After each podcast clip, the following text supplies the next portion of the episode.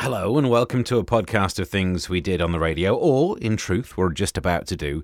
I'm pre recording the intro so I can knock it all together into a podcast later. You know, sometimes you don't need to see behind the curtain. Sometimes that level of in- info, it doesn't add to the showbiz, does it? Doesn't really. I saw someone on the news over the weekend burp during a reporter piece. So, you know what? In comparison, I'm going to stop moaning about how unprofessional these podcasts are because I'm not doing that on live telly. This is a podcast thing. I could break wind now, and to be fair, it still wouldn't be as bad as being on live telly and go, oh, sorry, and then carrying on. So I feel pretty good about myself, actually, if you're asking. And, well, I do right now. You wait till we've done the show. I'll go and have a cry afterwards, which sounds an awful lot, the show, not the crying, like this. I like on a Monday to give slightly better description of what the show is because here's what I think happens. On the weekend, I go out, I perform, I do stand up comedy. And sometimes people like it. You know, can't please everyone, which is a terrible motto to have when you're in my business, but there we go. The business cards are made now, so I guess that's what's written on them. Um, but sometimes on the weekend, people go, Do you know what you mentioned about radio? Where, where do you work? And I tell them all the details of the radio show and the podcast and stuff. So today, there will be people for the first time tuning in thinking, That stand up comedian guy from the weekend was alright, let's have a listen. And normally, by like three links in, I imagine they've gone off me. So let's enjoy it while we've got it and say, If you stay with me, here's what you've got today good news about what you can do as you get older. They've list they've published a list of things to do after you're 50. Nah, mate, we're making a better one than that. They've invented a sound that makes you live longer. I might have oversimplified the science there, but we'll see. Road rage is back in the news, not the song, and Larry's got entertainment news. Give you an update on New Zealandish um, uh, political news, because that'll keep you hanging around we should file this under Claptrap of the Week. Every so often there's a news story that is just utter rubbish. I offer you this example skydiving, marathons, and even getting a tattoo are among the top 50 things to do over 50. Are you over 50? Do you fancy any of these things? Skydiving.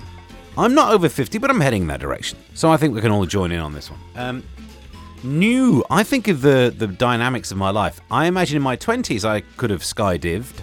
Is that the past tense? Skydiv. Back in the day, I could have skidived. But these days, if I tried to do it, if I had gone on a skydiving, I'd definitely put something out even without touching the floor. I reckon I could tense in a way that just does my back in. So, no, thank you. Marathons. I've got enough on with 5k. Do you think that's this is what I don't get about running a marathon. It takes hours. Um, and getting a tattoo, yeah, whatever. But writing a book, taking up skydiving, and conquering a mountain are also on the to do list. Not at the same time, surely. If you drop your pen at that height, you could kill someone. Some 53% insist that age is just a number. Then what is the point of a survey that says what should you do when you're over 50? I'm calling all this useless. When I get over 50, I'll tell you what's on my list of to do stuff.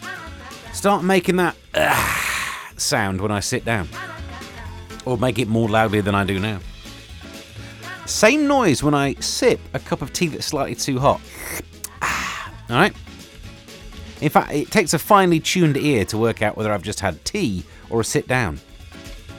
You can tell by looking though, but uh, let's do this on the show today then. Uh, things to the actual things to do when you're over 50, not this skydiving lark. If you've never listened before, then get used to this um, alien news because there's lots of it in the news and we report it on this show quite a lot. I'm not sure why. Well, lack of originality, I imagine. But this is in the papers then. A time traveller from the year 2869 claims that the year 2023 will see an interdimensional war between humans and aliens. I mean, it's not great because you get a war on this planet and all of a sudden our gas prices are up. So, war with aliens. Oh, man. The mystery user, from like social media user, uh, has been making predictions because they are a time traveler. Um, from 800 years in the future. Listen, this is why I'm not too worried about us having a war with aliens.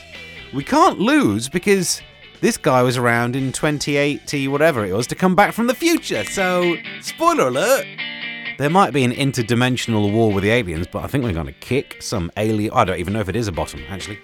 Before you kick it, you should check. I'm less worried about having a fight with aliens anyway. I'm more worried that aliens can receive radio signals. They could be listening to this. And they might comment on it and try and broadcast back a response. But if they pick 107.5 megahertz, well, it's all very well for you. I'll be sat here talking to myself while interference kicks in with the FM signal, next thing, audible. Earthlings, we have been monitoring your radio broadcast to learn about your species. Your Buzz Aldrin, at 93, has married a woman 30 years his junior. I think we know why he wants a younger woman. It's not rocket science. Because he gets enough of that at work. In the first place. The next thing you know, maybe it'd fade back to me, maybe it wouldn't. I don't really know how it would work. I just hope it never happens. Do you want to live forever? I could help that happen. Now you might thinking, you might be thinking right now, you're a snake oil salesman, Steve. You can't keep us alive. You don't know that yet.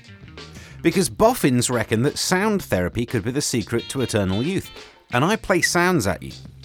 So, yeah.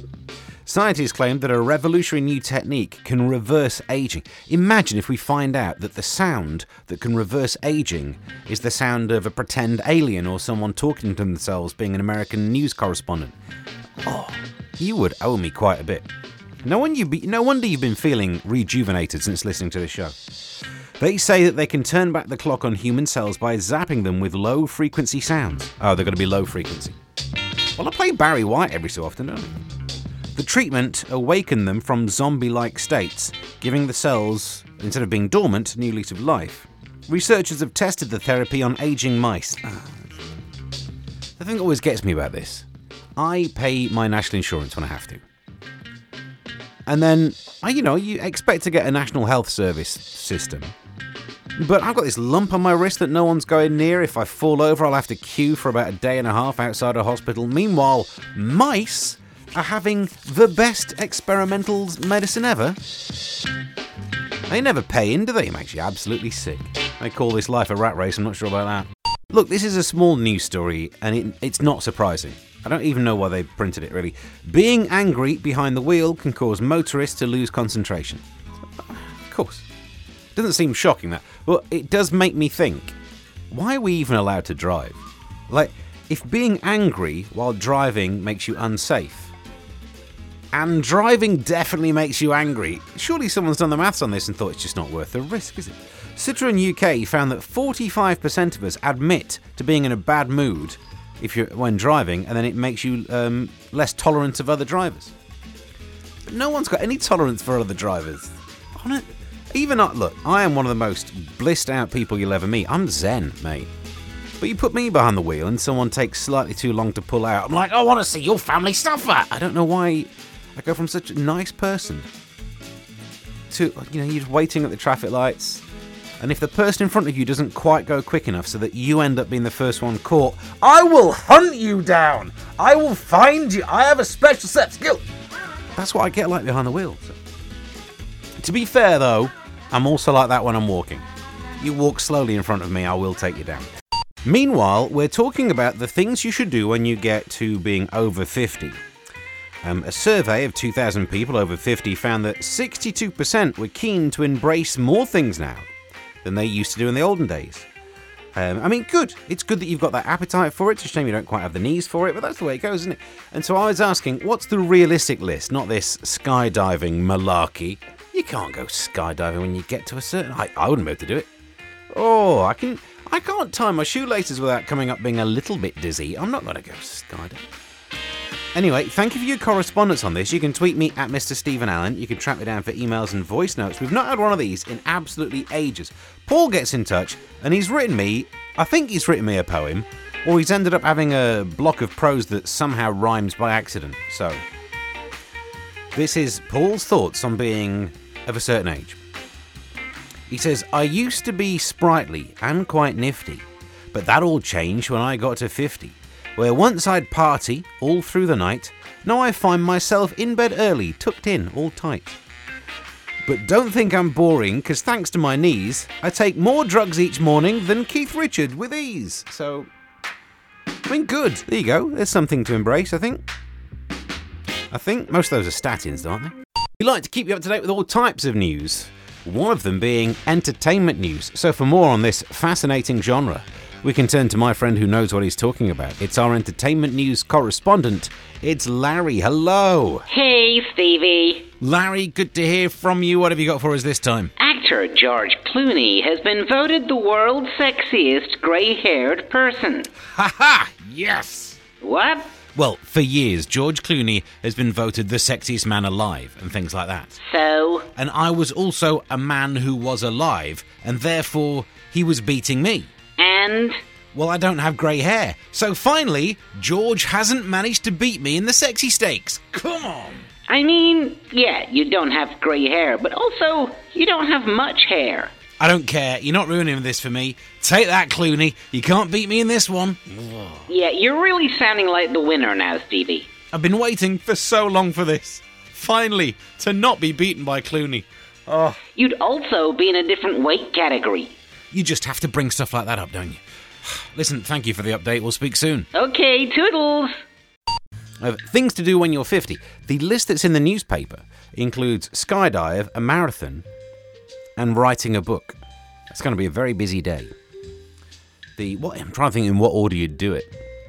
You'd run a marathon first because that's harder than a skydive. No offense, if you've done a sponsored skydive and all that, yeah. Because a marathon, if you was it 26 point something miles, if you get to mile 24 and can't carry on, you can stop and you've failed. If you do a skydive and you've fallen like 90% of the way to the ground, you can't back out. There's a certain point in a skydive at which gravity is doing all of the work for you. No, sorry, I quit. Take me back. Anyway, no offense if you've done it as a sponsored one, but I would rather sponsor someone on a marathon than a skydive. Um, what else are we talking about? Oh yeah, things when you like when you get over fifty, it shouldn't be skydives. It should be practical things like obsessing about getting a free Parker pen. Back in the day, when Michael Parkinson used to try and flog insurance to people or whatever it was, free Parker pen. Honestly, that's how you get to the older folk, isn't it? Sue says, uh, Steve, over 50, you really learn to appreciate ibuprofen gel. Mm, I've got that to look forward to. What, the, not the cream that just absorbs in, the gel that leaves you slightly tacky. Oh, that's nice, isn't it? I suppose we could just cover some of the news stories that we really just didn't get time to do. Um, I was going to talk about the fact that self assessment week is happening. Got to get your tax returns in. But then I've been seeing what Nadhim Zahawi was doing, and apparently carelessness is fine, so not going to be a problem. And also, congratulations to whoever it is who's going to be the Prime Minister of uh, New Zealand. I did see Chris Hipkins. Hipkins. And I realised that's a lot of eyes, isn't it, in that name? But his real name could be Cross Hopkins. It's just how they pronounce it in New Zealand. Yeah, Chris Hipkins. All their vowels are I. I don't know why they just don't revamp their keyboard. They'd save space. Yes, your podcasting. Yep, get your podcast here. Three for your pound. Um, extra podcast only material that we really couldn't broadcast. A pervert expo. You can see why straight away we couldn't broadcast this. A pervert exposed himself to elderly women through their letterboxes. The I'm trying to think how. Oh, it's based in Dagenham as well, so it's a good job we didn't broadcast this, isn't it? Um, the police officer said these incidents were uh, distressing for the uh, the victim. I bet they were uh, quite a surprise. They must have seen the little flap open and uh, thought to themselves, "Oh, thought they're on strike." Honestly, I'm getting a letter now, I'd have a heart attack if one. The postal service actually arrived. In fact, this flasher, yes, give him community service, but make him stand. I was going to say make him stand in for postman actually delivering letters, but actually, you know just exactly what to do.